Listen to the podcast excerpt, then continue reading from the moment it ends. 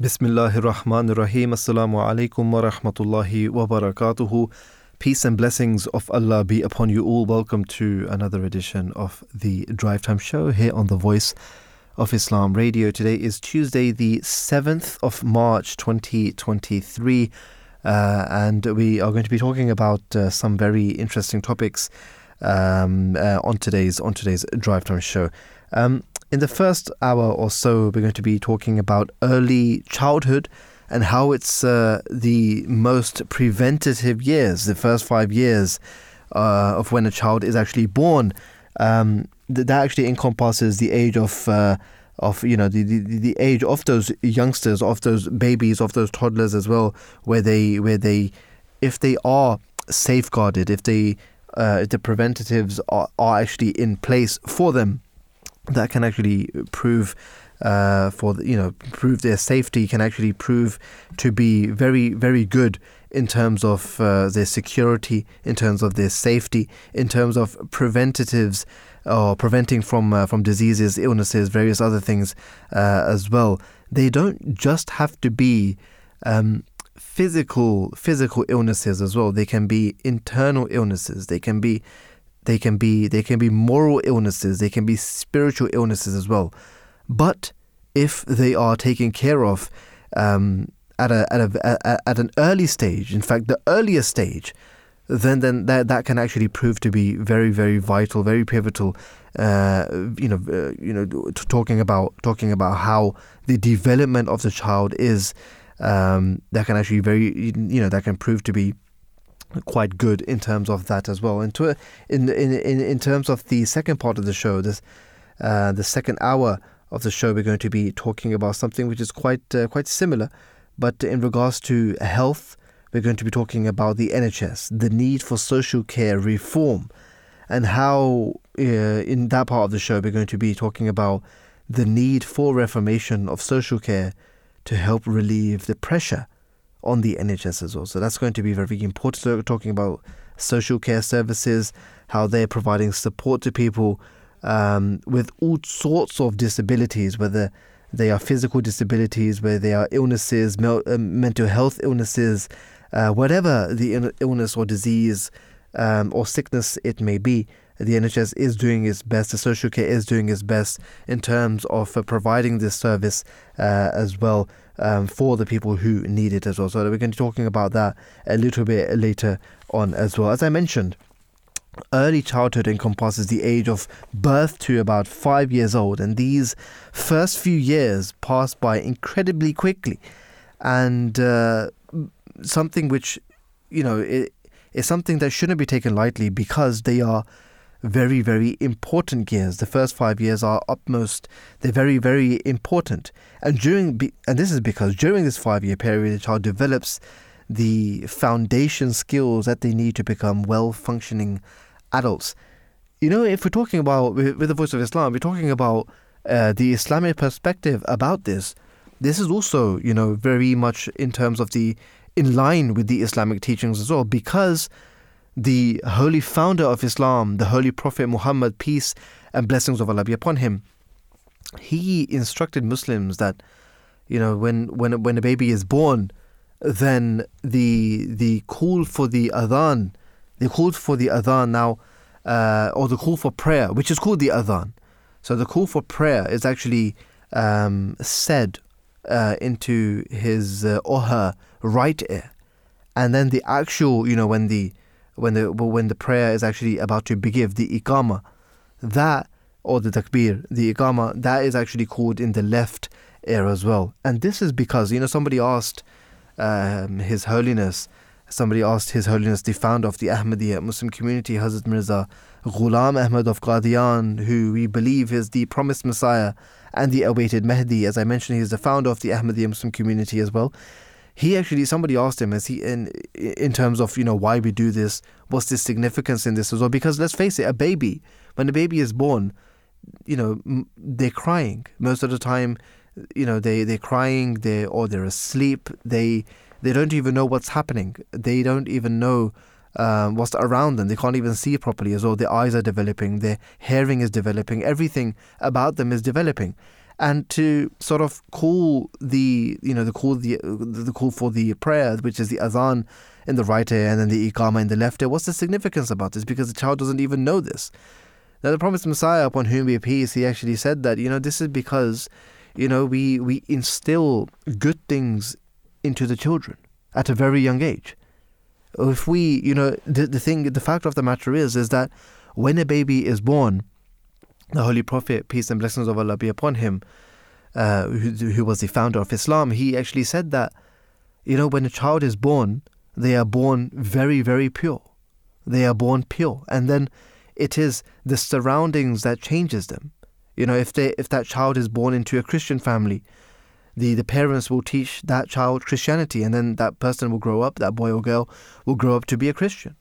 If that boy or girl, if that baby is born into a Jewish family, um, it will get its upbringing in a Jewish tradition. So they, so you know, when that child grows up, it will be, it will be a Jew. Same goes for you know any other religion. Same goes for if that child is born into an to, to a home where there's atheists, and that child will most likely be be an atheist as well.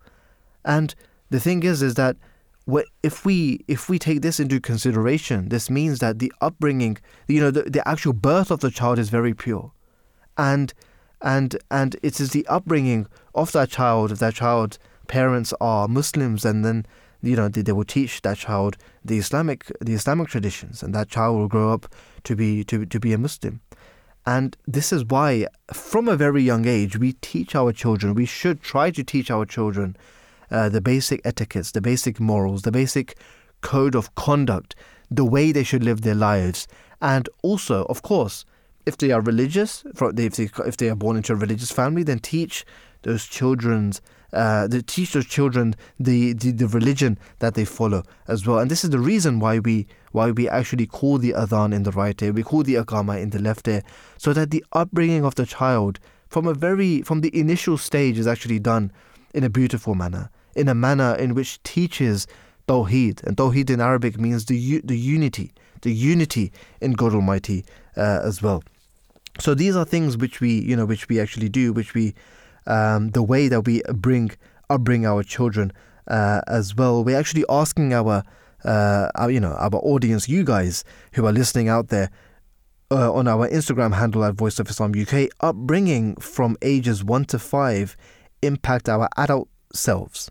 Is that you know what do you what do you think about that? Do you completely agree?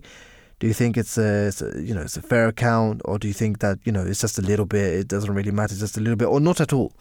Um, so we we like to we like to you know see what you guys have to say about this as well. Of course, it is an interactive show. If you want to contribute to the show, if you want to call in, the number, uh, the line uh, are you know are, are open zero two zero eight six eight seven seven eight seven eight is the number for you to call. Now talking about Islam, the holy founder of Islam, the Holy Prophet Muhammad, peace and blessings of Allah be upon him, is narrated to have said that treat your children fairly, treat your children fairly. Take heed of this teaching will only benefit children as a fair and good upbringing will lead to a successful adult life as well. Now, for, you know this the, the experiences, the knowledge children actually gather together, they garner will benefit them immensely if they if they're actually guided and also mentored correctly. And therefore, optimizing the early years of their life is actually the best investment we can actually make as a society. That's that, that's that, you know one of the best things that we can actually do. The the second caliph of the Ahmadiyya Muslim community, Hazrat Mirza Bashiruddin Mahmud Ahmad. Now his caliphate in the Ahmadiyya Muslim community. We have five uh, caliphs so far. We're under currently we are under the fifth caliphate. Um, his name is Hazrat Mirza Masroor Ahmad. May Allah be his helper. He is the worldwide head and, and the and the current head. But talking about the the second caliph of the Ahmadiyya Muslim community, may Allah be pleased with him. Now, his caliphate was actually the longest caliphate so far, so you know over fifty two years, and one of the many, many things which he actually initiated, which he started in the community, was the auxiliary organizations in the community. And the auxiliary organizations are sort of, sort of you know, the the, the women's auxiliary organization, the young women auxiliary organization, the young children, the men, the elder men Uh, so these are five different uh, auxiliary organizations which he actually started uh, during his caliphate as well. Now, when he was in talking about the youth of the organization, the youth of the of the actually of the of the community, he said something which was actually quite remarkable. He said that nations cannot be reformed without the reformation of the youth.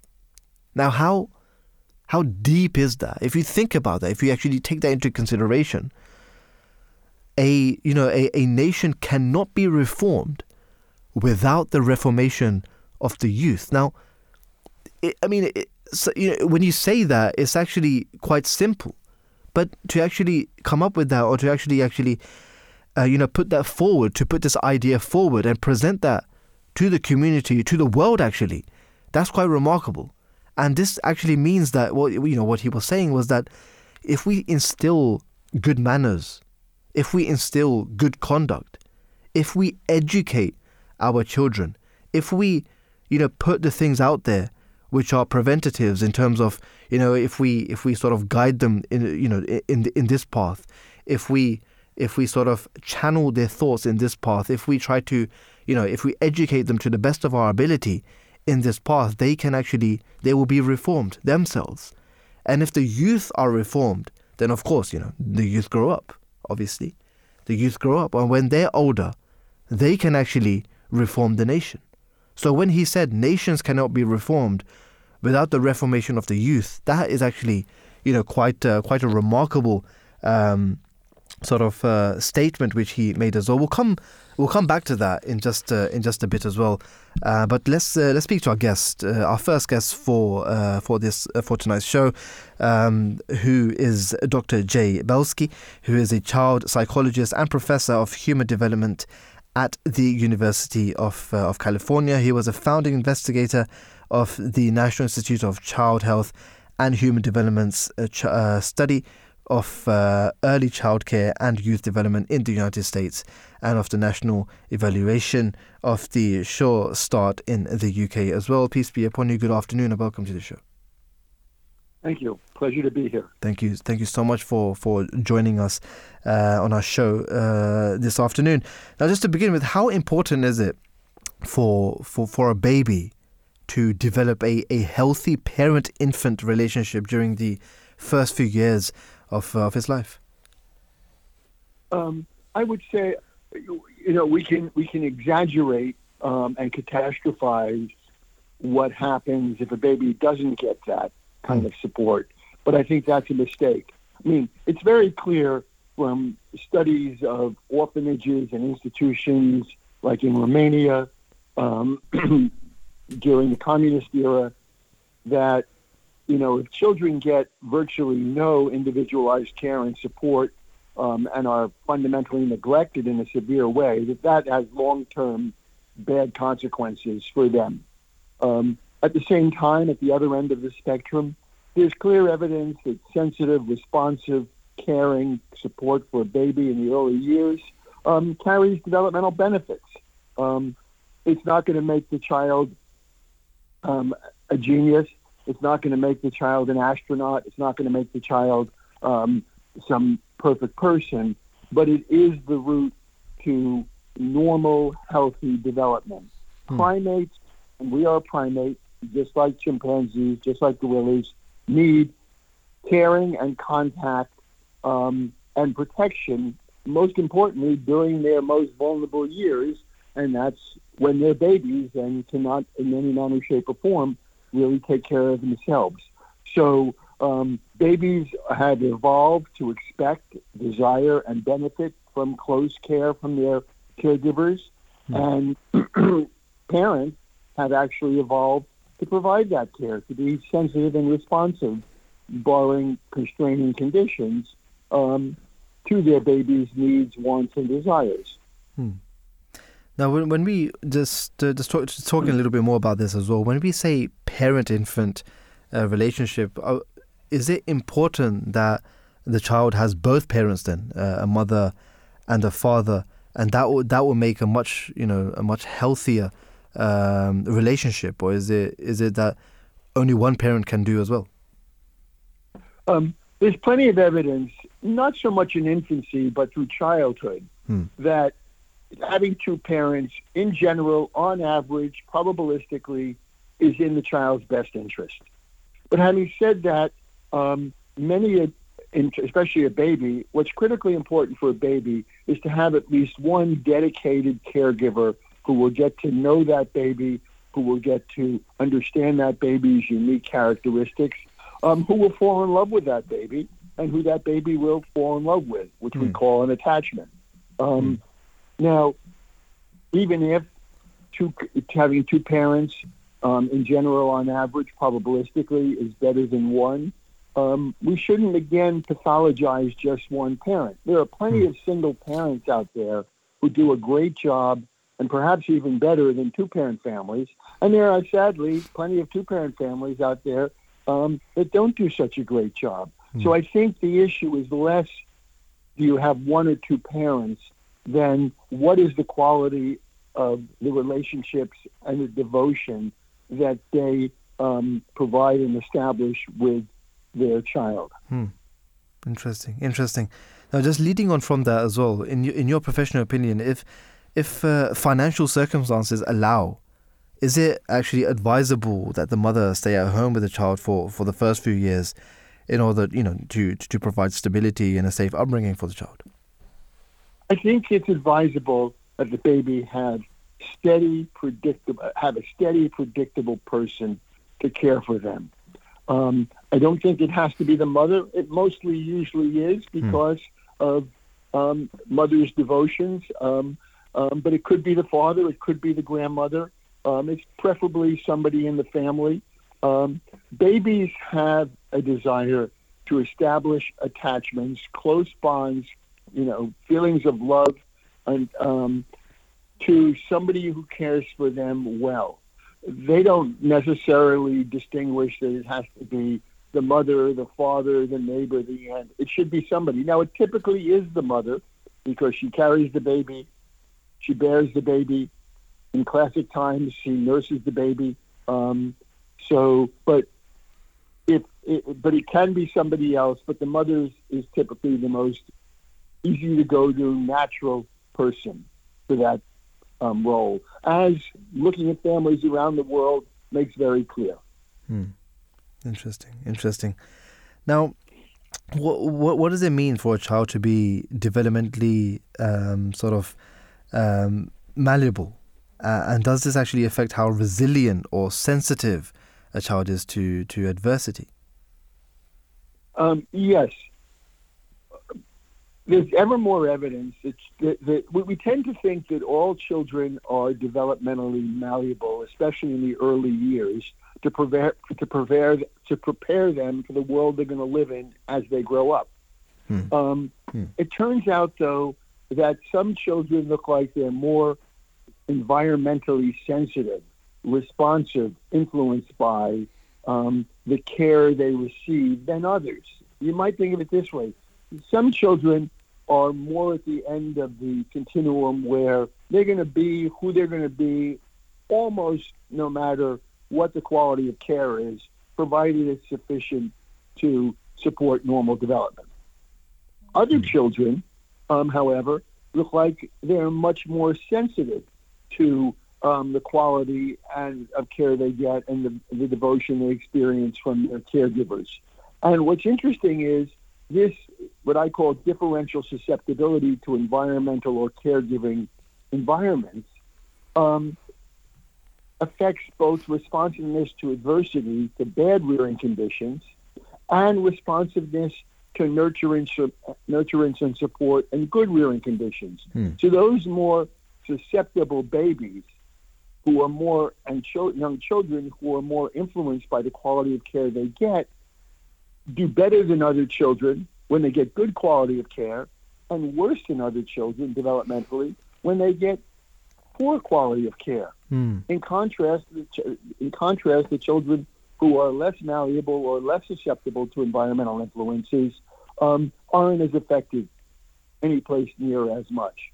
What we should do, that what I should qualify this by all saying is, it's not the case that we have two types of kids, sometimes labeled orchids, very responsive to the environment, and dandelions, not particularly responsive to the environment because it's really just a continuum. It's like weight or height. You can be more and you can be less sensitive and responsive to the environment. It's not that you are one way, that there are two sets of children, one group that's un, not sensitive and one group that is sensitive. Hmm. Mm-hmm. Interesting, interesting.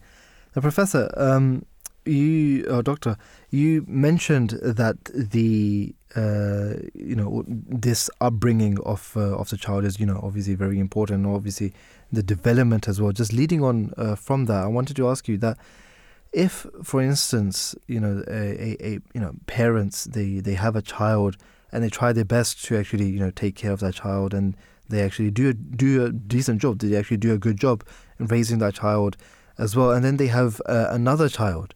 Is it that that first child can also, you know, be despite the fact that it might still be young, might still be three, four, five years old, but that can also be a teacher to the next child as well. And you know, the the sort of a psychologically, the next child would also have the good habits, the good things, uh, which the first child has. Is that something which is uh, in true or? I, I, I think that gets very complicated. First of all. Hmm children definitely are influenced by their siblings. Yeah. Um, yeah. But probably not as much as by their parents. Um, and um, and just because the older sibling turned out one way is no guarantee um, that that's going to influence the younger child to turn out the same way. Right. In fact, if you look at almost any family, it's striking how different children, same, children in the same family are. Mm. And I think, quite frankly, that makes evolutionary sense. Um, tomorrow's uncertain, always has been. So exactly what's going to be needed to flourish in the future environment is unknown. We might have suspicions, we might have hopes, we might have expectations, but it's unknown. If you have children who are cookie cutter images of each other, mm. that's great if the environment turns out to welcome those, that kind of cookie cutter image. But imagine what happens when you have two children who are cookie cutters and the future environment turns out not to be the same shape hmm. to accommodate them. Well, now you have two children who are undermined in their ability to flourish in that future environment. So I think what nature has done um, is create a reproductive system where we're not clones of each other. We're not exact replicas of each other. Two children in the same family share 50% of their genes. That's a lot of ground to be different. Hmm. And that means that um, they might each flourish in different kind of future environments. And since you don't know which one's going to be there, you as a reproductive agent, as a parent, have kind of hedged your bets um, in the same way. You know, think of it this way when it comes to investing money, one of the wise pieces of guidance is diversify.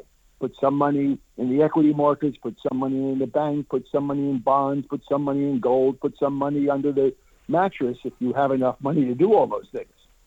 Why? Because you don't know which investment is going to pay off the most over the long run. So by diversifying investments, you increase the average likelihood of, of what's going to happen. Mm. You that that's the best hand you can play with the cards you've been dealt. I think in a lot of ways, parents when they have multiple children unknowingly are doing the same thing. They're quote manufacturing through the mixing of genes and the mixing of family life, because some are young children and some are older children, the creation of different kinds of people. And now you've hedged your bets with regard to an uncertain future. Maybe some of those children will flourish because of their characteristics and capabilities, mm-hmm. and others will do less well because of their characteristics and capabilities. That's a better strategy, if you would, than putting all your eggs in one basket and saying, we're going to have a kid like this. Because how do you know tomorrow will be a welcoming environment for a kid like this? You can't know. Hmm. Yeah. Yeah and uh, I mean also that you know that's that's the beauty of the human race as well. That you know even twins, even twins, they may look very similar, but uh, you know even they are quite different uh, as well. Um, in your well, in, yeah, I was just going to say you know, identical twins are because they share 100% of their genes are more similar than any other sets of siblings, Mm. um, typically. But that doesn't mean they're identical, as you just said. Yeah. Um, we call them identical twins because they have the same genes, but they develop differently. If, if, if for no other reason, that each has to respond to a different person. A is responding and living with B, who might influence him, and B is responding and being influenced by A, who might influence him. Exactly, exactly. Um, in in in your book, uh, Doctor, the, the the origins of you, there is a section titled "How Early Temperament Comes to Be Related to to to Later Personality." Now, does personality in early childhood indicate what they will be like as uh, you know when they grow up uh, into adolescences and then even more than that into adults as well? Um, to a modest extent, yes, on average. But that could well be, and it looks like it is, because it's a stronger effect for some children than others. You know, some children grow up um, and they're, let's say, very bold. They're very curious. And if they- they're very um, inclined to take a risk, maybe crawl over to new things rather than stand back and watch them. Other Hmm. children are more hesitant, shy, inhibited. now, both of those ways of being can be subject to change over time.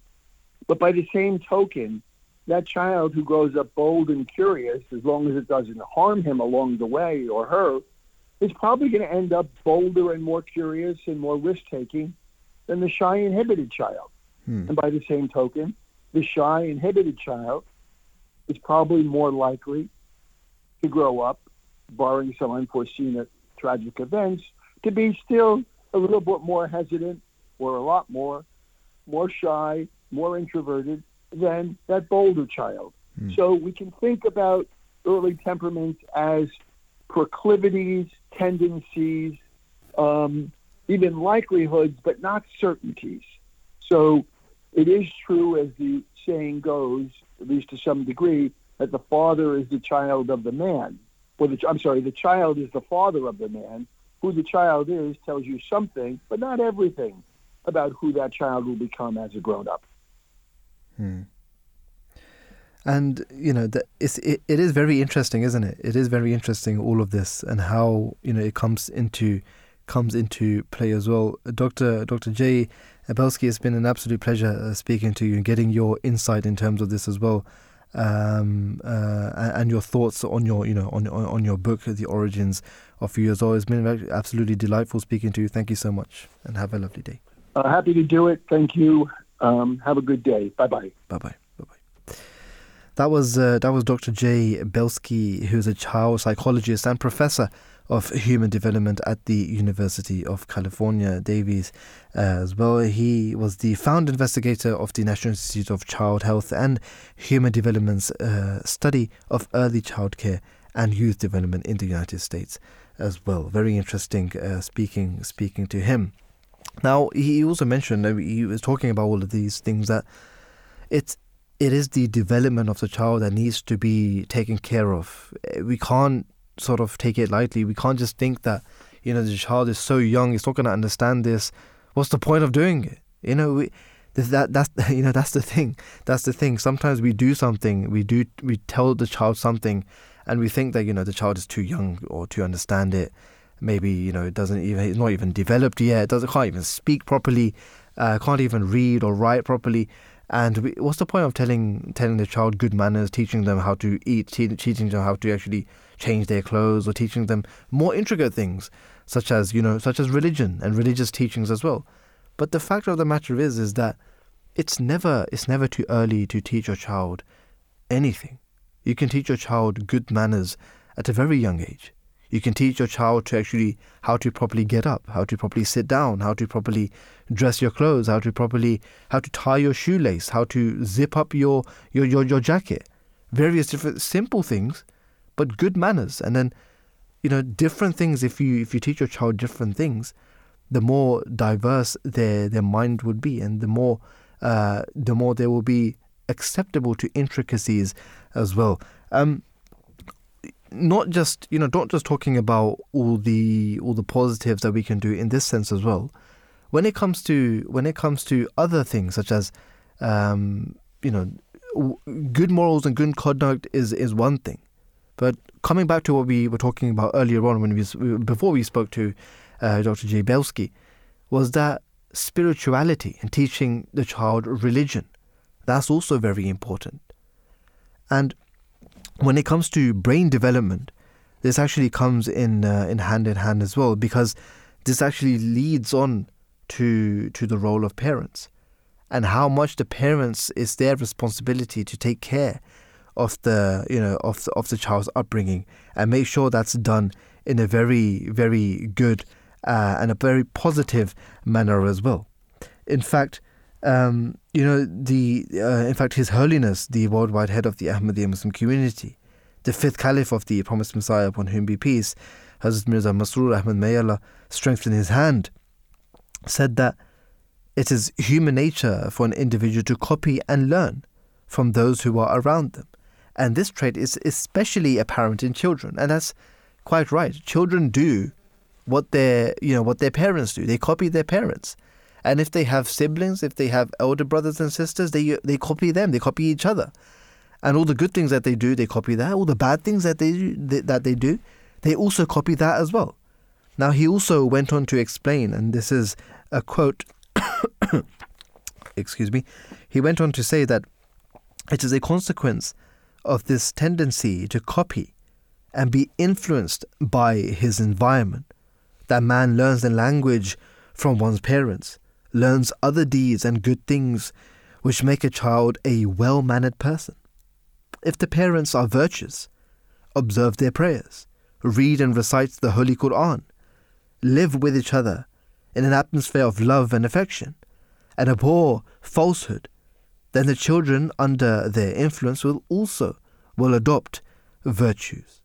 On the contrary, if the child sees lying, fighting, and disputes making fun of others in the home, not giving due regard to the dignity of the community, or, uh, or other such bad actions, then because of that tendency to copy, of because of the impact of the environment, the child learns these evils. And that's, you know, exactly what I just said. That a child copies their parents, copies their surroundings, is influenced by their surroundings if you know the the environment that that child is living in is is, is a very positive environment, is a good environment. Everyone's well mannered around them. Everyone respects them, respects each other, teaches uh, you know teaches and teaches other good things. Then of course that child will be under that influence of being in a positive environment. And when that child grows up into into a young man, into a young woman, and actually grows even more than that, turns into an adult, then you know, that person will actually be a positive member of the society, will actually give back to the community, give back to the society, and actually be an active person, a hands on person who is actually a good contributor towards the society, towards the peace of the society. That His Holiness said, may Allah be His helper, um, recently actually spoke on the importance of parents' involvement in, in early childhood, saying that your children start going to school at the age of five to six or even seven in some places. So, up until the age of five, seven, they are with you. During that time, talking about you know, specifically to the parents, during that time, let them play carefree because you see them as very young. At this age, however, you should teach them small acts of goodness, prayers, and educate them. These small aspects should be instilled in a child's mind. A child is receptive to, to goodness. Parents should make the same effort in educating their children as, as schools do to instill the concept of freedom of children. That was what His Holiness actually actually said as well. And it's, it's, it's actually, you know, bang on what His Holiness was actually saying and talking about, talking about how we should treat our children in the, the you know the, the best way in which we can actually um, upbring our children as well, making sure that the environment that they're living in is a very positive environment uh, uh, as well. We'll come back to this uh, uh, in just a bit as well. But before that, let's speak to our next guest, who is on the line with us, Julie Pearson, uh, who's an uh, an early early years development manager at the Early Years Alliance. Julie is passionate about the early years and supporting the empower, supporting and empowering parents and caregivers as a child's first educators as well, with over 25 years of experience working in this particular sector as well. Julie, thank you so much for joining us this afternoon. and welcome to the show. Thank you. Thank you for having me. Thank you so much for joining us. The Early Years Alliance offers a, a, a an array of uh, of different resources for parents and also carers as well. Could you just tell us a little bit more about this for the benefit of our listeners, please? Yeah, well, as you've just mentioned, we really acknowledge as the Alliance the importance of the early years and that role of a parent as a child's first educator. Um, and we know already, and you've already been having conversations about that impact of children's early learning um, and development. Hmm. So at the Alliance, we've worked closely with families um, to develop resources that best support um, them to meet, you know, their needs and be able to offer a supportive home learning environment for their children. So we hmm. deliver services, um, face-to-face services in the community, so in areas such as Lewisham and Lincolnshire um, and Birmingham, but we've also developed a variety of online resources that parents can access to find out more about how they can support their children's learning and development in that home learning environment. Hmm. So that consists of online learning sessions where families and children can come along together and we make Play-Doh and things together and talk about the learning that's happening while children are part of that session. And also sessions focusing on um, babies. Um, as you've already touched on, it's never too early. Children are learning from the moment they're born. Mm. So um, sessions focusing on babies' brain development and how we can support babies as they grow and develop um, is also something that we offer as part of that um, family learning. That's, that's, uh, that's absolutely great. Um, when talking, oh, you know, there must be some listen, uh, our listeners who are parents as well, and sometimes we, you know, we may do things that uh, you know that you know that are not so positive as well. They might you know lean onto the negative side as well, and we may not even know that, and they, we must avoid those things as well. But what are you know some of the ways in, in which uh, in which that actually happens? Because um, children's development can actually be affected negatively during the first few years uh, of you know of their life. So, what are some things which uh, which parents should actually avoid? Um, yeah, I think it's almost about sort of flipping that question on its head and thinking about the things that we do do rather than mm. things we don't, because it's sometimes the things that we don't do that maybe has the negative impact if we don't talk to our children. Right. Um, and exam, for example, um, it's really about making the most of every opportunity for our children just talking to them all the time about things we're doing. It might be we might be hanging our washing on the line, we might mm. be preparing lunch, but letting children hear us talk, you know, those things that we are doing is so so important. And I think it's also important that we're kind to ourselves as parents too, and accept that parenting can sometimes be challenging, and we need to look after our own well-being as part of that, so we're in a in a positive place to be able to support our own children. Hmm um, I was suggestive thinking about how we support maybe our children as well with the activities and things that we offer for our children that are what we call in the early years sector process over product. Hmm. So sometimes if children are joining in an activity where there's sort of a prescribed end result, some children can feel a bit anxious about that. Whereas if we can offer them toys and resources like the Play-Doh example again, where there's no right or wrong way to play with it or explore it in this open-ended way, that can really build children's confidence. It's almost about the journey and not the destination. So playing alongside our children, but not being too focused on that end product or that end result will really build the confidence and well-being and also resilience, which is a skill mm. that we certainly need into adulthood, isn't it? Absolutely, no, absolutely. I completely, I agree with that as well. just talking about that, that you know, that that transition uh, as well. You were talking about, and it's you know, it's it's more sort of about the about the journey, not sort of the the end product as well. When children are actually growing up and they grow and they're coming from that transition period from uh, you know, from being at home to actually going, you know, getting old enough to actually go start going to school, that school environment that they're going to get used to. What should parents be actually be doing then in terms of the development of the child um, and te- teaching them their basic uh, basic things? You know, can you give us some advice? Yeah, yeah, definitely. And I think it's really important we acknowledge here that every child is going to be unique and different. And again, your mm. your previous guest spoke a lot about that.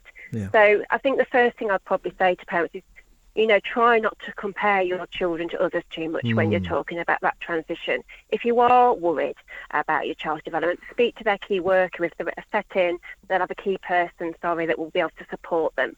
So that I think that's really important that we, we tell parents, you know, not not to worry and not to try and compare because all children are different.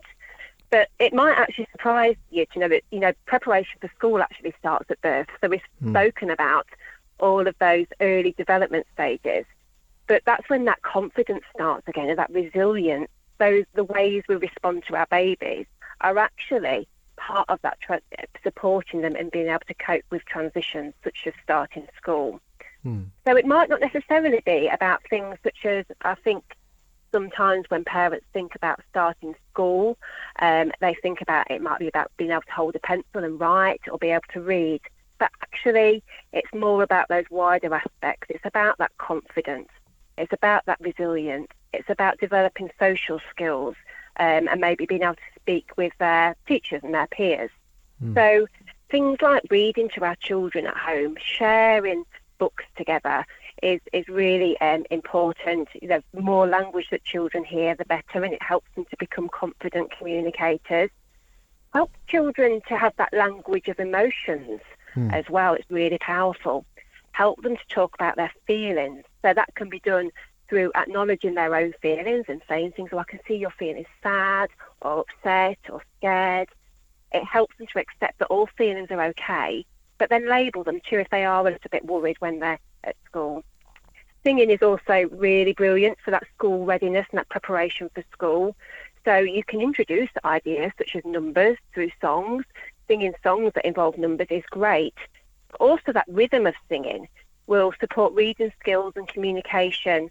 Um, and it's never too early to start singing and reading to children. Even tiny babies, we can sing and we can read stories, and we'll see those benefits um, on their later development. So, um, I think yeah. it's just acknowledging that children learn through play. They learn through doing. So providing activities that children can do, maybe helping, encouraging to help themselves get rest um, as well, and making it a fun game for them to be involved in as part of that. Um, maybe again playing with Play-Doh or practicing clipping those clothes pegs to maybe a piece of cardboard can develop fine motor skills for children. So when we do move to school and they might be holding a pencil, those muscles in their hands are already nice and strong mm. um, and can support them with those skills when they need them. Absolutely. Some some sound advice, some really good advice there uh, Julie, for you know for for young parents out there, there for the young children.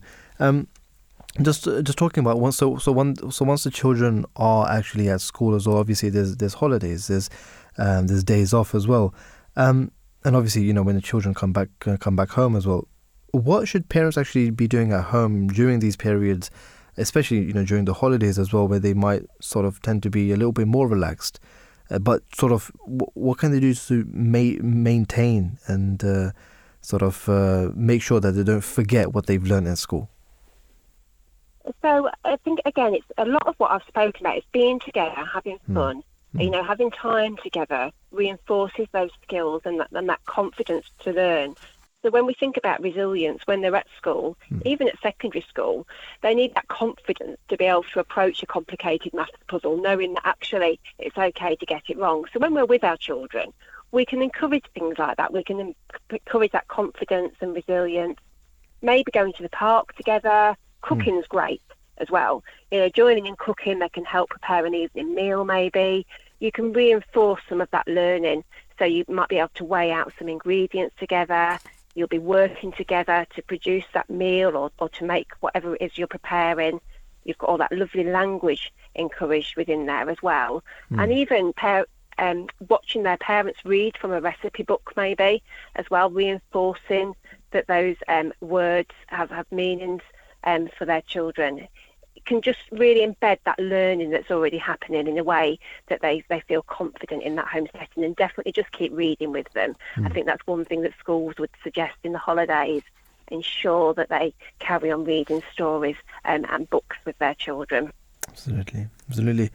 Julie Pearson, thank you so much for joining us this afternoon. It's been an absolute pleasure, and of course, the, the advice that you've given as well. I'm sure that the listeners must have benefited uh, from that from that as well. Thank you so much once again, and can, have a lovely Can day. I also just um, tell you about our family festival Absolutely. we've got coming up next week? I, yes. I was going to mention that at the um, beginning. So we have our Family Corner website where you'll find all of our resources that we mentioned to you. But we've also got a free family festival coming up next week with guests from Tiny Happy People and 50 Things. They've got lots of great ideas and activities that families can become involved in. So have a little look on our Family Corner site um, and you'll be able to find out more information about that on there as well. Lovely, lovely. Thank you for uh, thank you for that. Have a lovely day. Thank you very much. Thank you. So that was uh, Julie Pearson, who is an uh, early years development manager at Early Years Alliance, and who's actually she's passionate about the early years and supporting and also empowering parents and caregivers as a child's first educators as well, with over 25 years of experience working in this uh, sector as well, working alongside families with the community settings and also online as well. Thank you so much uh, to her. Um, and all of this, you know, all, all both of our guests actually spoke about this today as well. That it's important to maintain that family relationship as well. Um, the, you know, we can't stress that, you know, enough the way that we the way that we that we that we treat each other, the way that we treat our children, um, is very very much important. If we respect our children, then they will respect us. If we're just telling off our children, no, don't do this, don't do that, this that, always keeping on, you know, keep on telling telling off our children, they're not gonna like it. It's, they're gonna, there's gonna come a time where they're gonna be like, okay, you know what, forget it. I'm just gonna do whatever I want. I'm gonna get shouted at anyway. Whether I do this, whether I do that, I'm gonna get shouted at anyway. I'm just going to do whatever I want. That's not the right way. That's not what you want to go towards. What we want to do is we want to let our children do what they do, but also making sure that they, you know, they, they, they, they you know, the the process that they actually go through is is in the right way. We should respect our children. We should respect their sentiments. Our, you know, Julie even said that if they, you know, if they're becoming emotional, if they're becoming sad, if they're becoming worried, we should, you know, they they should be told that you know it's okay to feel these emotions but obviously how to deal with these emotions as well. Um, the Holy Prophet of Islam, peace and blessings of Allah be upon him, he, he taught us to respect our children and cultivate in them the best of manners. And as you know, as I guess spoke about this today as well, that and you know, Islam teaches this as well that education is a life a lifelong a lifelong thing. I mean, it starts from the cradle all the way to the grave your whole life you're you're learning you're learning new skills. When a child is born they you know they that is sort of you know the best time that they can actually learn. When children are young that is the best time that they can learn different things. Um, it's it's important that we actually teach our children um, you know what's important. What are the right things? What are the good manners? What are the good morals? And when they you know when when they're being taught all of these good things and they can actually when they grow up, they will be, you know, it will become second nature to them. They wouldn't have to think about, oh, I need to do this good thing. They would just do it without thinking about it because the way that they were brought up. Um, you know, some may even say that, I mean, it's the teachings of Islam as well, that we pray for our children as well. We don't just, you know, we don't just, you know, we don't just uh, treat them nicely. We don't just respect them. We don't just cultivate good manners with them. We don't just do that. But the Holy Prophet of Islam, peace and blessings of Allah be upon him, he also taught us that we should do this alongside the prayer. We should also pray for our children. And if we're praying for our children, that his, you know, the Holy Prophet of Islam, peace and blessings of Allah be upon him, also said that when a, when a, when a father prays for the child, you know, that prayer is very, very much accepted. And when children pray, their prayers are very much accepted as well. Allah the Almighty loves it when the children pray. So that family relationship, that bond between parents and their children should be a very firm, a very strong relationship. You know, talking about how you know, you know, preparation for the child actually begins before the birth. Now, His Holiness, the first Caliph of the Ahmadiyya Muslim community, Hazrat Hakim Maulana Nuruddin, may Allah be his helper. Uh, sorry, may, may Allah be pleased with him.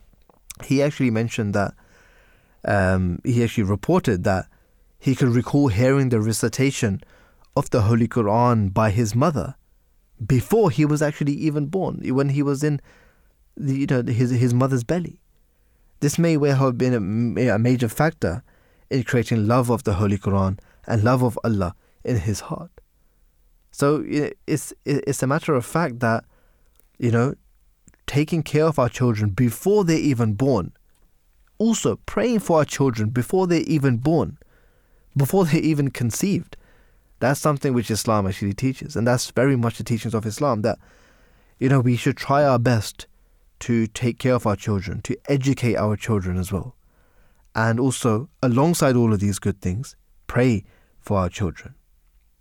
As the second caliph of the Ahmadiyya Muslim community, he, uh, may Allah be pleased with him, Hazrat, uh, Hazrat Mirza Bashiruddin Mahmud Ahmad, which is a promised reformer as well, he has written a book um, which is uh, The Way of the Seekers and there's a chapter in that uh, moral training of the child, and that's and I recommend that for for anyone who who who has a keen interest in this as well. In that he mentions, he instructs that if you want your children to grow into good adults, then use your home as a kind of segregation camp. Keep children away from everything except good influences. This is the only way to safeguard the future generations. So this is exactly, you know, this is exactly the teaching, uh, what we should be doing, um, and you know, you know, that's how I will end this part of the show as well. And there's also, you know, prayers which are mentioned in the Holy Quran, uh, you know, for our children, and the children for their parents as well. So all of this, you know, goes hand in hand as well. But uh, we must draw a conclusion to this part of the show. Um, join us after the news break where we will go into the next topic, which is about the NHS and uh, social care reform. Don't go anywhere. We'll be back after the news.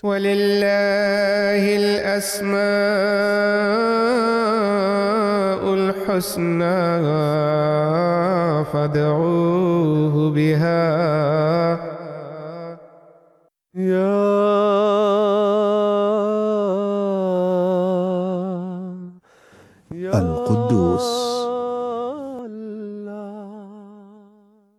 Quddus is the Holy One, one who is free from all flaws, a blessed being in whom all blessings are amassed. Sanctification of such a being is to declare him pure and flawless. Al Quddus is the composite of all purity, not merely free from flaws but also comprising of all excellences, which are known and unknown to human perception. Allah is Quddus, and His nearness cannot be availed unless one is pure. There are pure people who extol Allah's holiness much more than the angels do, and they also spread it in the world. Among them, of course, the most excellent is the Holy Prophet, peace and blessings of Allah be upon him. The human adaptation and indeed beneficence of Quddus was at its most and best in the being of the Holy Prophet, peace and blessings of Allah be upon him. He admonished his followers to also seek this beneficence, and through its blessings, remove any bias they may harbor. It is said that when the divine commandment for the forbiddance of alcohol was made public, pots full of alcohol were immediately broken, and liquor flowed through the streets of Medina. This revolutionary change was brought about through the Prophet's power of holiness. Famished, stricken with hunger and poverty. It was indeed the Prophet's power of holiness that brought about the blessings in the lives of the companions. The promised Messiah, on whom be peace, depicts the transformation but the quality of the Prophet's holiness brought about in Arabia.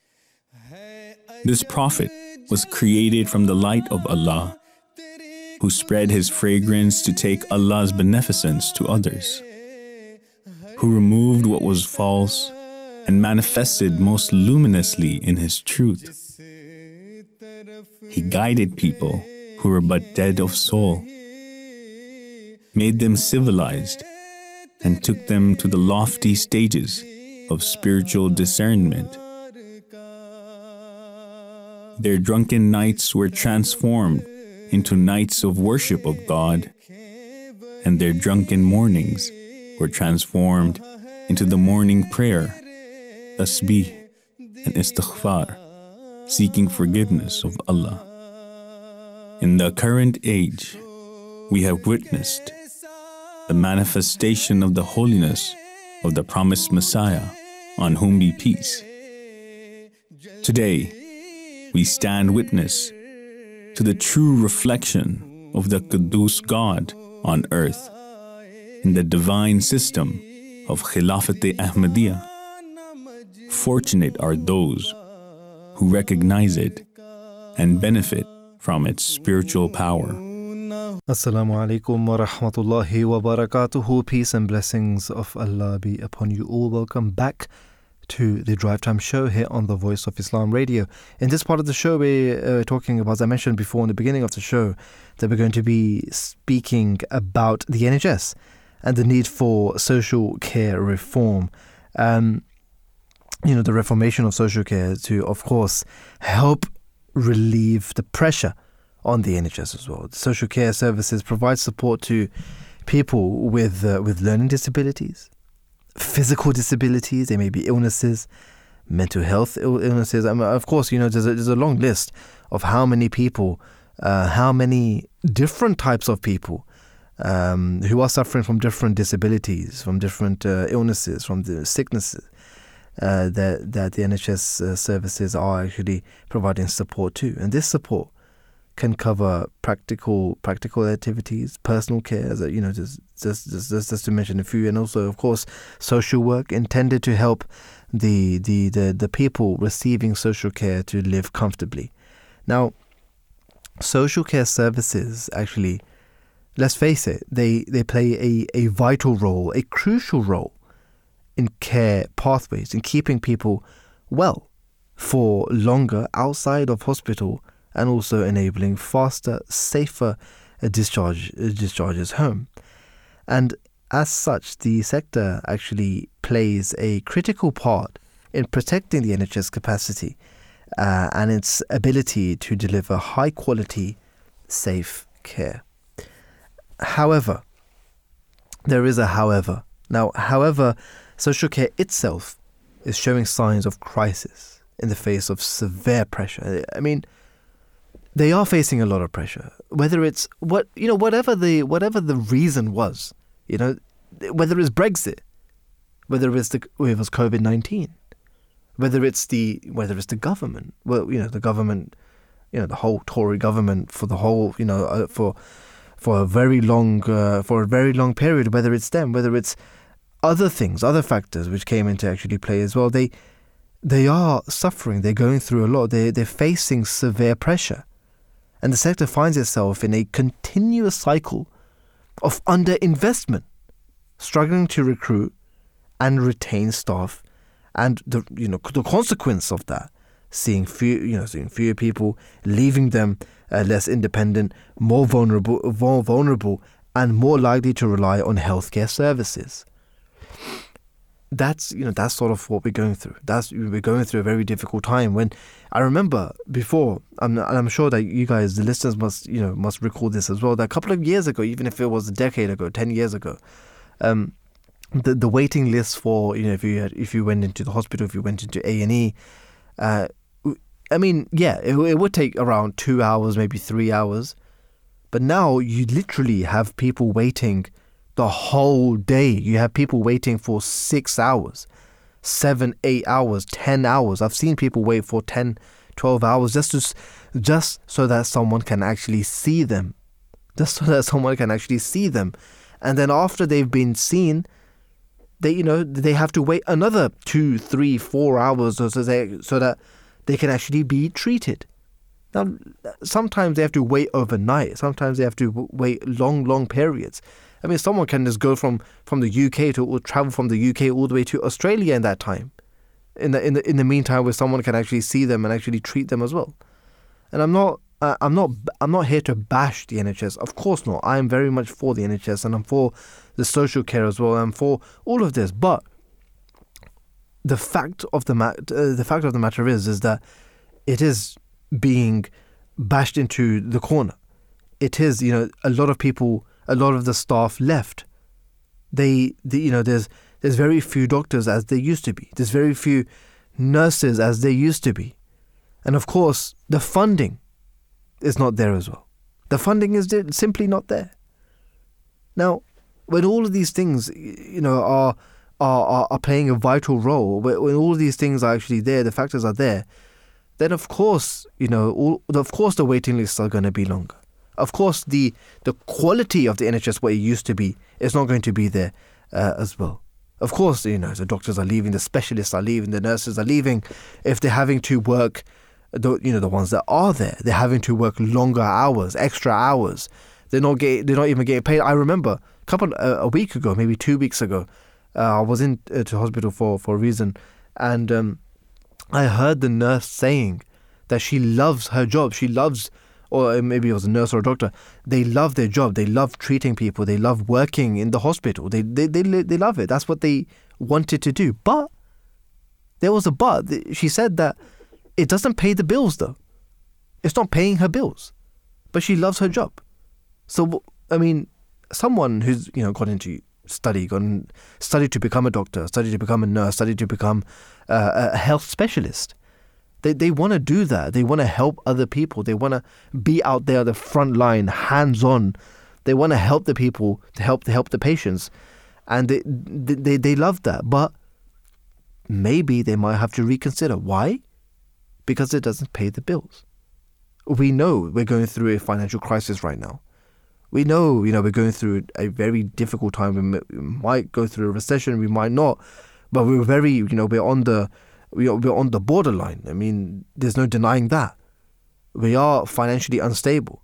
Inflation has skyrocketed as well. So, if you know do- doctors are saying this themselves that they love their job, they love working in the hospital, but it's not paying their bills, then what are they going to do? Are they going to get another job? Are they going to have to work extra hours? But you know they might not even get paid. So this is something which is definitely there, and the resolve needs to be there and the people who are in power, can't they do anything about this? Or is it simply that they don't want to do anything about this? If you look at them, you know, the you know, if you look at the you know the, the, the leaders of the world, they're what they're they're not millionaires. No, they're not billionaires. They're multi-billionaires. Literally, they haven't got one, or two billion. They've got a lot of billions. Can't they just put in a little bit? Can't they help the social care? Can't they help the hospitals? Can't they fund the hospitals even a little bit? Can't they contribute? I mean, that's a whole different story. But let's see, you know, it is it puts us all into it puts us all into a difficult a difficult uh, situation as well. Of course, it goes down to all the people, all the way to the top, all the way to the bottom.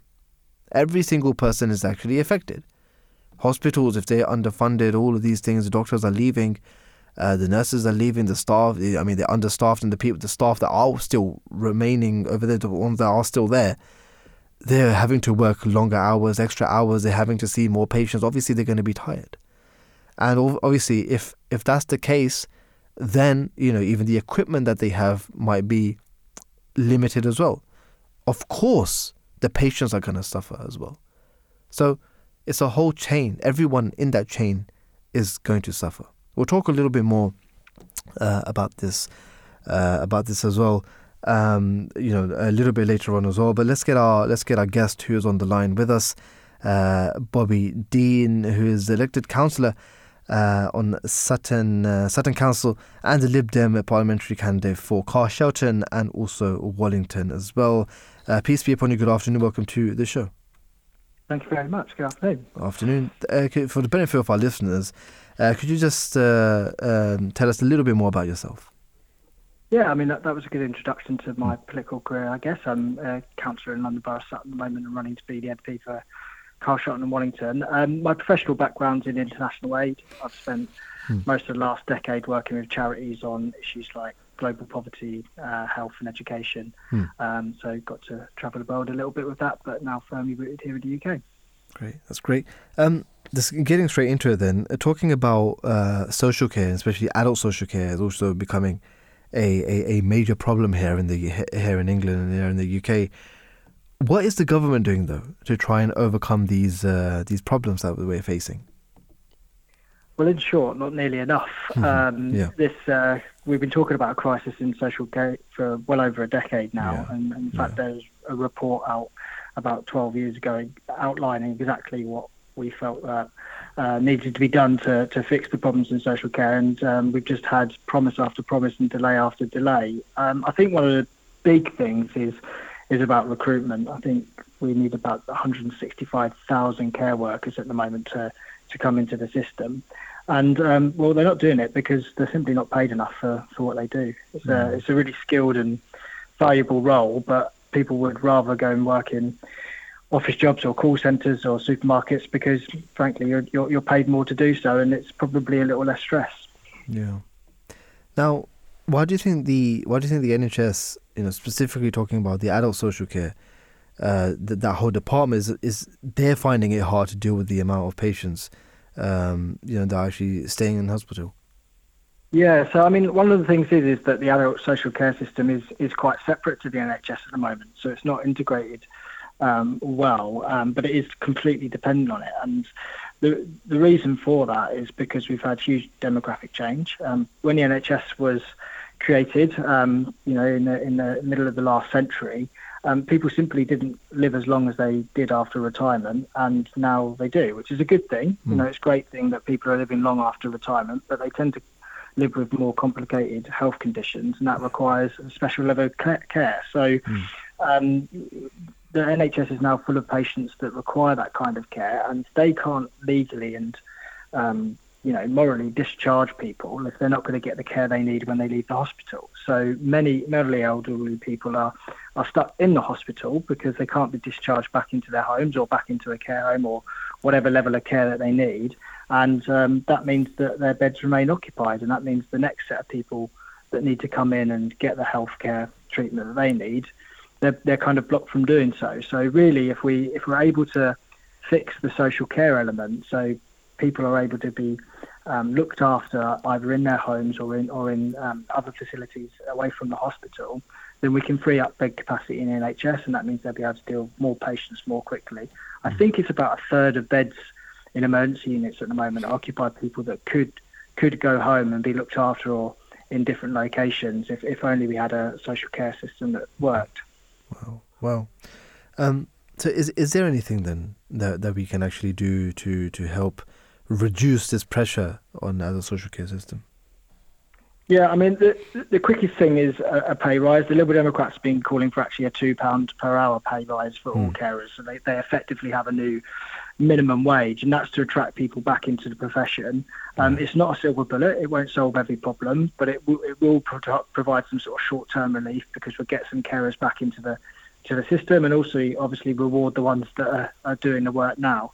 Um, in in the long run, we're going to have to have a big conversation as a nation about how we're going to address this funding gap, um, not only for the workforce, uh, but also for some of the sort of preventative work, the early intervention work. So, if we're able to do more proactive work in the community with um, elderly people, then we might be able to identify the sorts of levels of care that they need earlier um, meaning that they don't end up in hospital and then don't need more um, higher levels of care afterwards that are more costly, more complicated, harder to organise. So if we're able to do um, more kind of reach out in the community, then we can, you know, keep people um, living independently, keep people um, in their homes, keep people looked after before they reach that crisis point where they end up in a hospital and they need much higher levels of care. So mm.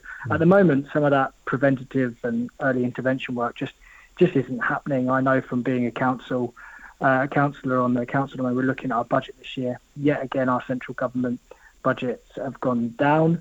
Um, and so we're trying to find savings. And one of the first places you have to find savings is that kind of proactive work because mm. you have a big duty to do the reactive work immediately. So, yeah, it's, we, we, we need to we need a huge amount of funding increase, and that means a big conversation nation about how we're going to pay for it, um, which will probably mean some tax rises in some areas in order to do that. Um, but yeah, that's a conversation I think we as a, a, country need to have if we want to if we want to look after our um, elderly relatives well. Hmm. Hmm. And you know, with the with the recent strikes which are happening, um, do you think that the public's opinions are actually taken into account, or do you think that they're just getting brushed under the carpet? Well, I actually think the public are pretty supportive of the strike action, um, not mm. because of obviously they enjoy disruption to their lives, because absolutely nobody wants that, and it's, yeah. it's always terrible when um, things like you know appointments for surgeries or whatever are, are cancelled because healthcare workers aren't available. That is always a tragedy, and that's a failure of governments. But I think that people understand that the, our healthcare workforce um, deserve a pay rise. Um, that what they're being offered by the government at the moment is not good enough. It's it's effectively a real terms pay cut because um, the the uplift that they're offering will not make up for what's going out the other end because of inflation. Um, and I think people realise that we owe a sort of huge debt to our healthcare workforce who've got us through that pandemic really, really well, and uh, basically have had their pay frozen for a long time now. So they're feeling the effects of um, this inflation increase that's been so stark in last year more than anybody. So yeah. I, I, think that the government have got this wrong. They're kind of playing a, a bit a bit of a tough attitude towards uh, the healthcare staff. I think they're taking them for granted slightly. Um, and actually, if they listen to the public a bit harder, they'd realise that the public are, are on the side of the healthcare workers. Mm. Mm, very interesting. Um, just talking about uh, with Brexit, actually, do you think that this is a factor of the adult uh, adult social care crisis, as we've seen a decline in jobs being accepted by the British public, with the same jobs which people from the from the EU actually willing to do? I mean, I, said right at the start of um, our conversation that this is a problem that's been going on for, for a long, long time, yeah. and it predates Brexit. I mean, mm. we've, we've been talking about a crisis now of social care for a long time. Without a doubt, you know, losing some workers um, because they may have returned to the European Union will have had an impact. But it, it, it does go much bigger than that. Um, mm. It's about the pay, it's about the conditions, it's about training and developing a new workforce. Um, there, there, are probably things that we could do to our immigration system to improve the situation. Some of the ridiculous bureaucracy that's around now um, is, is, is, definitely not helping. Um, but I would say that this is not a problem that can just purely be solved by um, immigration. This is this is something that requires root and branch reform. We def- we definitely need to look at pay. I think carers um, are not paid enough. They they need to have a boost um, to their incomes if people are going to go take on this job um, and and their conditions as well. I mean, some of the conditions that carers have put through, having to jump between appointments um, in very short times periods, means that they're put under an enormous amount of strain. Um, so yeah, there's a much wider problem, but no, no doubt it would have had some impact, but it's not the whole story. Mm, absolutely. Well, thank you so much for, for joining us uh, this afternoon. Very interesting speaking to you, getting your um, uh, expertise in terms of this as well. Well, we thank you so much once again and have a lovely day. Thank you very much. That was uh, Bobby Dean, who's elected councillor on, in Sutton Council and the Lib Dem parliamentary candidate for Carshalton and also Wallington as well. Very interesting uh, speaking to him and listening to him uh, as well. As you know, as he mentioned, that it, if there was some way in which we can actually take on, you know, the uh, the, the, the, the social care for the elderly um, upon ourselves, that could actually loosen the burden uh, in the hospitals as well. I mean, you mentioned that there's a lot. I think you mentioned a third, a third of the, the, the you know the seats could actually be be be be available a third of the you know the hospital beds can actually be available if those uh, if those patients were actually discharged and were actually allowed to go home um, but making sure that they had someone to look out for them, to take care uh, of them as well, and to you know allow new patients actually come in. That's a, that's quite a lot. Islam uh, teaches um, for us to take care of our parents. Islam teaches that when a when when when a parents reach a reach an old age, sometimes they can you know say things which which might upset us, but because they are your parents, you know we must respect them, and whatever they do, whatever they say, don't even say oof to them. Don't even say that oh, I want no that's wrong or this is right or whatever. You know, take care of them, respect them, and also that is uh, one of the things in which uh, Islam teaches. If you look at, you know, you know, I'm not uh, supporting uh, some of the countries, but if we're talking about Pakistan or various other uh, uh, countries which are, you know, which claim to be Islamic, you know, there's, you know, you you would hardly find any sort of old care homes or old people's homes in, this sense. You might find some, but it's not it's not a common thing because parents they, they you know they, they live at home. They live with their children and the children live with their parents. It's not just that you know they they're just at home and they you know they they don't want to move out or they don't want or the children don't actually want them to be living with them. They want to send them to the care homes or they want other people to take care of them. It's not like that. That's not even a concept in these sort of countries it's you know it's it's actually considered um, a neg- it's actually seen as in a negative light that when, when children when children send their parents to the old care homes and, and, and, and do this, what what what what what uh, uh, children actually do is that they keep their parents in their homes and they, they take care of them. In chapter 4, verse 37 of the Holy Quran, Allah the Almighty mentions, and worship Allah and associate naught with Him, and show kindness to parents and to kindred and orphans and the needy, and to the neighbor that is a kinsman, and the neighbor that is a stranger, and the companion by your side, and the wayfarer, and those whom your right hand possesses. Surely Allah loves not the proud and the boastful. Now, this verse is self explanatory. It shows the importance of showing care to everyone, not only to those who are, you know, who are dearer to you, who are actually close to you, who you have a relationship, but those who actually need any sort of help whatsoever, whether you know them or you don't know them, whether they uh, whether you're acquainted with them or if they're a stranger. And one must not brag about what they've done, as this leads to arrogance. And this is what Allah the Almighty mentions at the end of the verse as well that, you know, if you do all of these good things, if you take care of all of these people, don't think that, oh, you have done something good. Don't think that, oh, I'm, uh, you know, I'm, I'm very good now. I'm a very good person. I've done this, I've done that. I've taken care of all of these people. But Allah the Almighty mentions that Allah loves not the proud and the boastful. So remember that taking care of your parents is nothing to be proud about.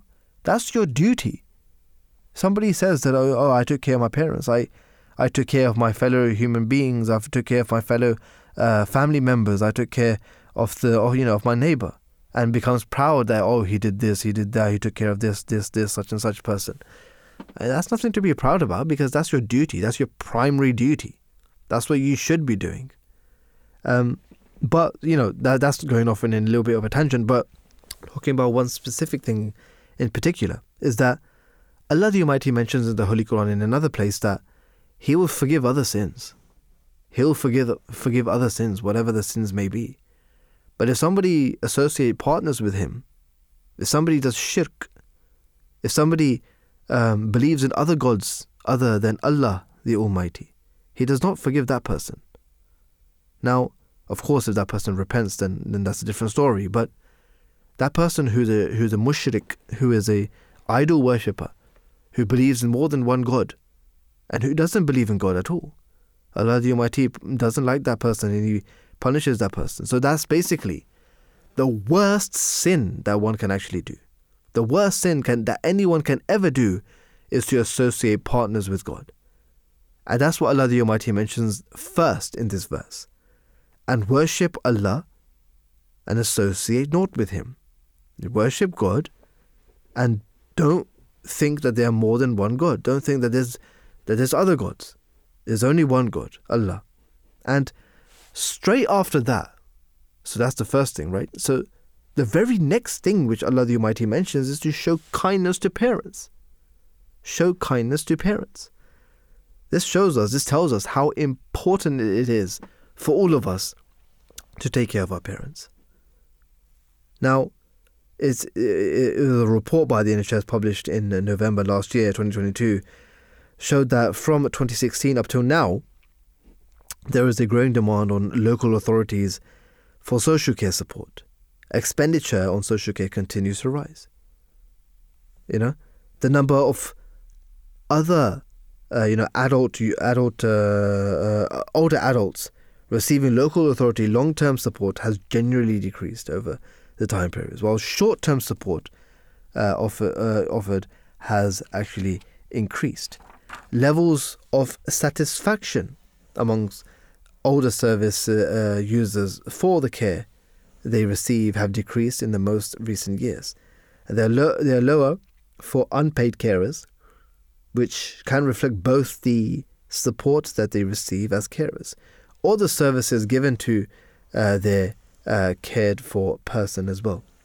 And also, numbers of staff directly employed by local authorities in the care sector have decreased and vacancies have increased.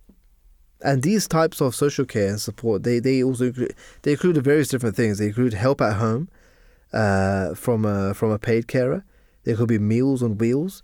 There could be having having home adaptations, household gadgets and equipment, personal alarms and home security systems, uh, so you can call for help. You know, for instance, if uh, if you have a fall or whatever, different types of housing and such as uh, supported living services and care home.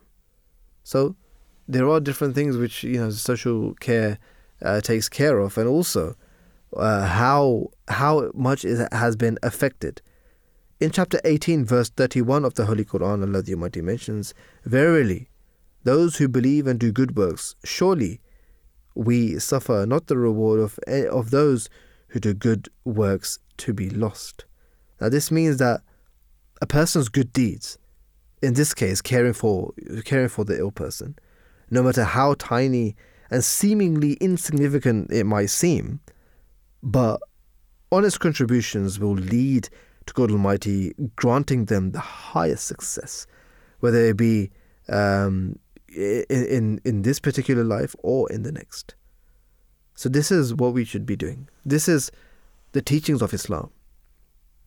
Islam teaches us to, to, to, to be just, to observe justice. In fact, in Surah An-Nahl in chapter 16, verse 91 of the Holy Quran, uh, Allah the Almighty mentions that Allah, verily Allah enjoins justice. You know, being being just. And it's a very good trait. But then more than that, and the doing of good to others. You know, be compassionate. Somebody doesn't do good to you, you still do good to that person. You know, being just is somebody does good to you, you do good to that person. But if somebody doesn't even do good to you, does bad to you, you still do good to that person. But then Allah the Almighty doesn't stop there. He says that, and giving like kindred. And that means just as a mother takes care of her children without wanting any sort of reward, she does that. She serves her children. She treats her children. She does everything for her children. Just for those children. And she does it because she is the mother. She does it because she has that sort of love. She has that kindred love uh, for her for her children. Just like that, Allah the Almighty tells us that we should be doing the same thing. We should try to uh, serve others, even you know, without the without the without the thinking at the back of our mind that oh, if I do this, then I'm gonna get a reward, or I'm gonna do this, or that person will treat me as though I'll, I'll tap his back, he will tap my back, and I, you know, I'll do good to that person, that good person will good, do good to me as well. Not having that thought, just doing good just because you want to do good, just doing good just because you want to win the pleasure of of, of God. But then Allah the Almighty mentions, so these are the three steps, and then forbids indecency and manifest evil and wrongful transgression. He admonishes you that you may take heed. So this is a sort of a moral compass for us. This teaches us morality. This teaches us the do's and don'ts, what we should be doing, what we should not be doing as well. So, you know, if we if we put all of these things in ha- you know in one hand, or if you put all of these things together, they tell us that we need to do something seriously about the social care. We need to do something about the hospitals. We need to do something about the elderly. And Islam has taught us these things as well. Islam has taught us to take care of our parents. In the first part of the show, we were talking about how we can treat our children and how best we can actually instill good manners in them. If we treat them nicely, if we treat them in the best possible way that we can, if we treat them in a way that that, that they will grow up to be good citizens, that they will grow, grow up to be good children, actually, they will grow up to be good adults. In the end, in the long run, those children will come up, they will get older, and then when they when their parents become of old age, when they reach old age, the children can actually treat them in a best manner as well. And Allah the Almighty has taught us a prayer in the Holy Quran about our parents. Rabbir kama rabbayani sagira. That, O oh Allah, have mercy on, on them both. Oh Allah, have mercy on, on you know on, on my parents, as they had mercy on me, as they treated me nicely when I was young. And this is a very beautiful prayer in the in, in the Holy Quran as well that we should actually be doing for our parents. And this is something which you know which we're taught a, at a very young age to to treat each other nicely, but also, I mean, I'm just going to repeat what I said in the first hour that of course we can do good things and that's a very good thing. Doing good, you know, enjoying what is good, uh, being just, enjoying what is good, give like kindred, but also at the very same time we should also be praying uh, to God Almighty as well, striving for this cause, but also praying for this cause as well. And if we're doing that, if we're try, if we're treating our parents, if we're keeping them at home, not giving them out, um, and telling someone else to take care of them, that would actually loosen the burden on the NHS as well, and that's and that's a very positive thing that we can actually do. So you know that is some food for thought. That is something that we need to uh, think about as well. Bobby was mentioning before, as our, our guest, he was mentioning before that this is something which this is something which has not. It, I mean, yes, Brexit did have an impact on this, but it's it's been happening before that. It's been happening much before that. The defunding, all of this. So funding needs to come back in. The you know the the the minimum wage needs to go up as well, and all of this is happening. Uh, all of this needs to happen because of the cost of living is going up as well. And obviously, if, if, if something is not meeting ends meet, you know, as I mentioned before as well, that the doctor, a doctor said that, I'm sure that many doctors will actually say this, that they love their job, but it doesn't pay the bills. So it's important for the policymakers. It's important for the you know the government, the people who are in control, to actually look into this properly and come up with a solution that that would actually be positive, um, not you know not just not just defunding, taking the you know putting in cuts, and because of that, a lot of the workforce is actually left. But what can we do? What can the government do? What can they actually do, which is productive, and actually brings attracts the people back, comes and brings the people back into this sector, so that it can actually boom as it once uh, used to as well we were very fortunate to uh, to interview uh, Hadi, who's head of policy at Disability Rights UK. Let's listen to uh, to Fazilet Hadi.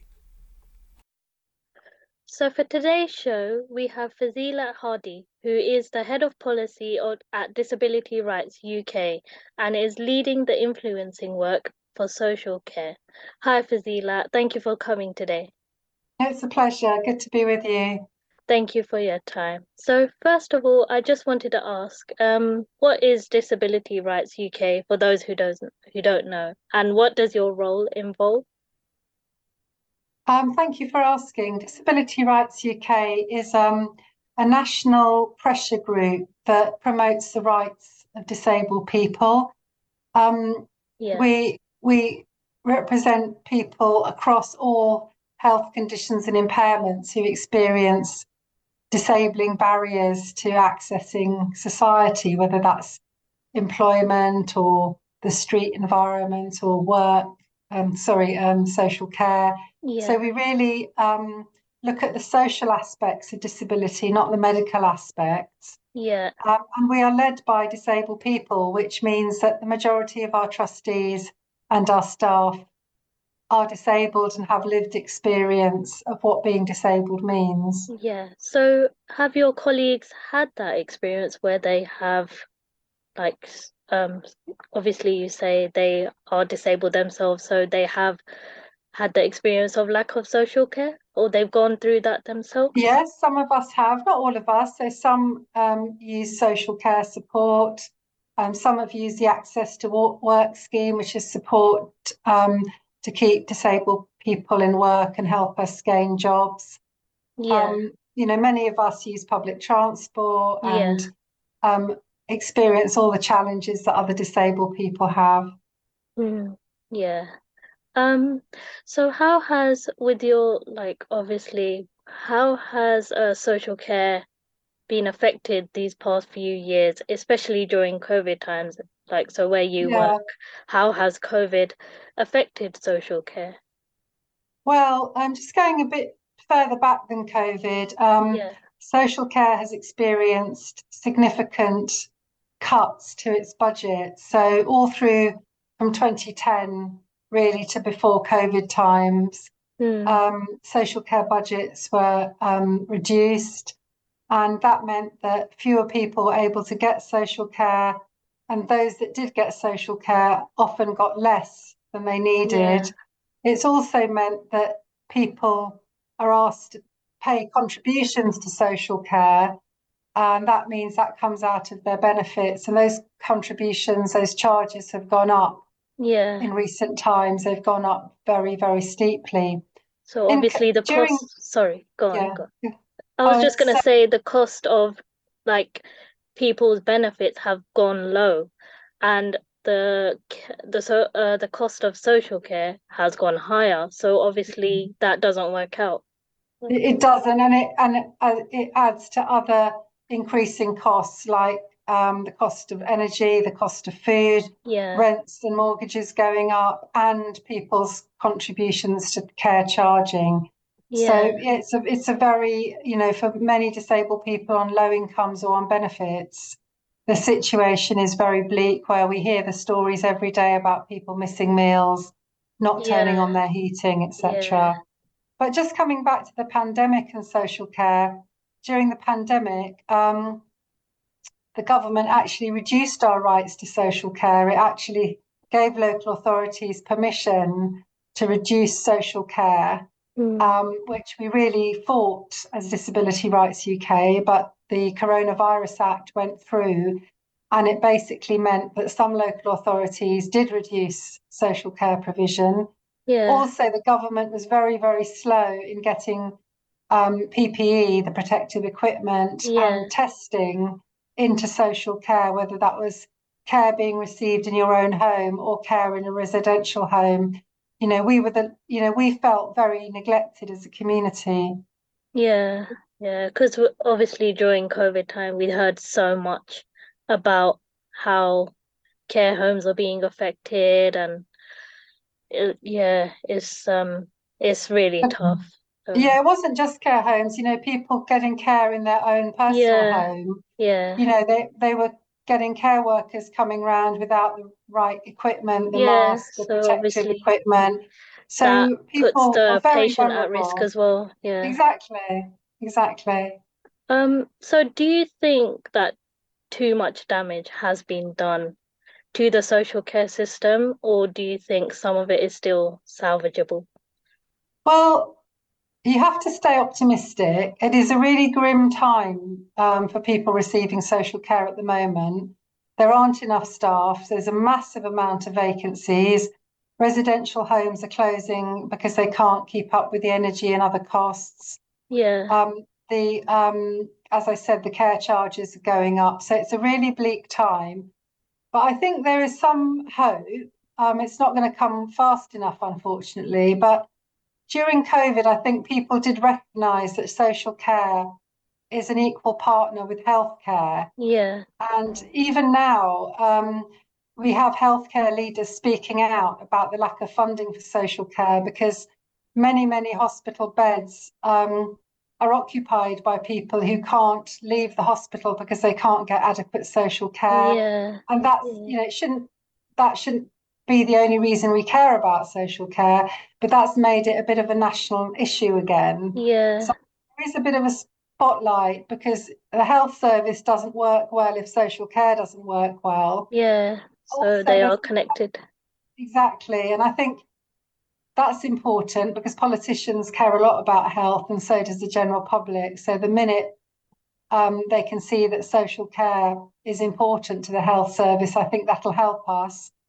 The other thing is there have been quite a few reports recently, one from the House of Lords and more recently one from the Church of England, all really pointing to us needing a better funded social care system that really supports disabled people of all ages to lead full active lives in the community.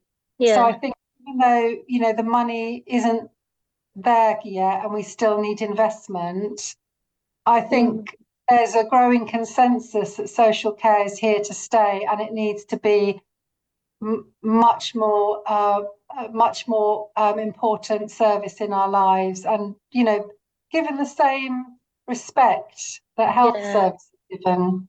Yeah. Because like now we see how much like social care is actually important because it like we were talking about before it all connects. So there are mm-hmm. people taking up beds who shouldn't really be be there because Yeah, just because of the reason that they don't have adequate social care. Yeah, and they're taking up maybe beds who for people who actually need them more than that person. But obviously you can't just like desert them. You can't just let them go without knowing that they're going to Well, be the other, you cared know, for. there's many links. So if I'm a disabled person and I don't have the heating on, yeah maybe my condition will worsen. yeah Um, yeah if I don't eat the right food, maybe my condition will worsen and I'll go into hospital. yeah So there's, you know, there's good reasons for social care to keep us healthy and safe in the community yeah and then get out of hospital as quickly as you can because obviously people do get infection, other infections in hospital. Yeah. It's not good for any of us to stay there longer than we need to. yeah yeah for sure um so we've been highlighting obviously the negatives that are happening right now with social care but with your experience what positive changes have you seen with the social care system Well, when it works well, um, social care um, is amazing. I mean, it helps disabled people to actually go to work because, you know, some people need support getting up in the mornings, getting washed, getting dressed. yeah And Then they're they're able to actually um, do a job. So Yeah. it helps enormously um, for working age adults who who want to work. It helps people when it's working well. It helps us not just to receive kind of um, help with eating and washing and dressing, but it enables us to connect with um, our family and our friends. yeah Enables us to socialize, to go to the supermarket, to be connected within our communities. And I think there's a more of an understanding now that social care isn't just about keeping us alive, it is about enabling us to lead a good life, you know, to the best of our Yeah. ability. So So I think those are all positives. When it's working well, social care is amazing and it can be really liberating for disabled people. And that's how it should be for every disabled person who needs it. But Yeah. unfortunately, it isn't at the moment. But we need to get to that place where we all are given the support we need to live our best life. Yeah, yeah. Um, so what campaigns have the Disability Rights UK done in regards to social care?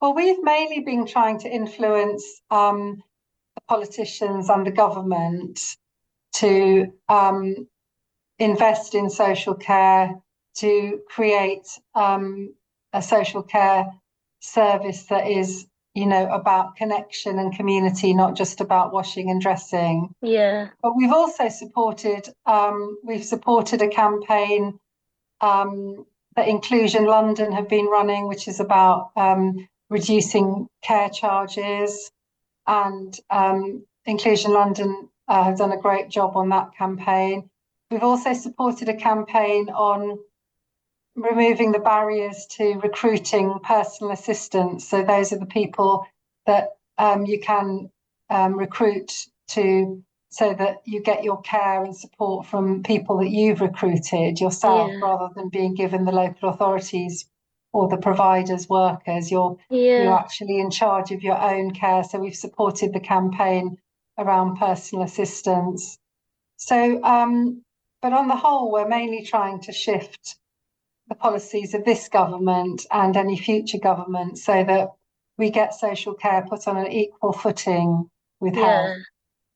yeah for sure. It's a it's a hard one. Um Mm. but um hopefully I think we'll still be talking about this in a year or two. Yeah, because it's become so prominent now in the news. Like all the time you hear it in the news about how like worse social care is getting. So hopefully Yeah. there'll be some some way that you know we hear some good news about it I hope so. And I think there's local campaigns, you know, there are disabled people's organisations in different counties, in, in different cities in the country, like like Inclusion London, you know, like there's there's disabled people's organisations in Manchester, in Bristol, in Leeds, in Leicester, yeah. in Coventry, in York. And I think all these organisations are fighting yeah. So some better like social care. something is being done, which is the I main think, thing. you know, because it's it's delivered by local authorities, and obviously we need more government funding and stronger policies and a fra- stronger framework. But we also need to hold our own local authorities to account for what they're doing. Yeah. So how um how do you get your funding to do like basically the work that you do? Yeah, well, um, it's tough, and for a lot of disabled people's organisations, funding is really tough. So we have a mixture of um, funding. We try and get funding from um, trusts um, and foundations, you know, for particular projects. Yeah, Um, we try and get funding um, from government, not government. We don't get any much government funding, but sometimes government agencies like Sport England they fund us, and we do get some funding for a project that we do for the Department for Education. yeah, And then we also sell our training and consultancy to business. Um, and we do that so that we can then contribute any small profit we get back into Disability Rights UK. yeah, And we sell um, something called the Disability Benefits Handbook. Um, and we sell that to, you know, that is the sort of the key document to help people work out benefits. And we use the profits from that to plough back into our policy work and our and our work that, you know, isn't funded by trusts, etc., Yeah. our core costs. So we're very small and um, we we try and get in money wherever we can. But yes, it's a it's always a bit of a challenge. yeah, I'm sure. Like I can imagine how tough it must be. Yeah. Um, so how can people find more about yourselves? Oh, well, please visit our website, the Disability Rights UK website. Just Google us and find us. We have an e news bulletin that we produce every fortnight, which will give people um, the latest sort of news, latest disability news, what we think is important and what our policy stance is. Um, we're on Twitter at disrights um, if people want to follow us there. Yeah, Um, and we've recently even started a TikTok platform at Disright. So, yeah, people, please um, find us and see what we're doing and um, and start, you know, taking action in your own local area on disability rights. yeah. Um, so thank you so much, Fazilet Hadi. That was really, really like um a good interview and really good information that you shared. Um, that was Fazila Hadi. She was head of policy at Disability Rights UK. Thanks a lot, Fazila, and Thank speak to you. you soon. Thank, Thank you. you. Thanks a lot. Uh, uh, that was uh, Fazila Hadi. Thank you so much uh, for her taking time out and uh, speaking to us as well, contributing to the show. The fourth caliph of the Ahmadiyya Muslim community, Hazrat Mirza Tahir Ahmad, may Allah have mercy on him, wrote a book called Islam's Response to Contemporary Issues. And in uh, it's a very very interesting book, and I do um, do very much recommend it to anyone who who you know who actually wants to learn more about Islam as well and Islam's response to contemporary issues. He writes in that book that res- the responsibility for care of the aged is gradually shifting to the state.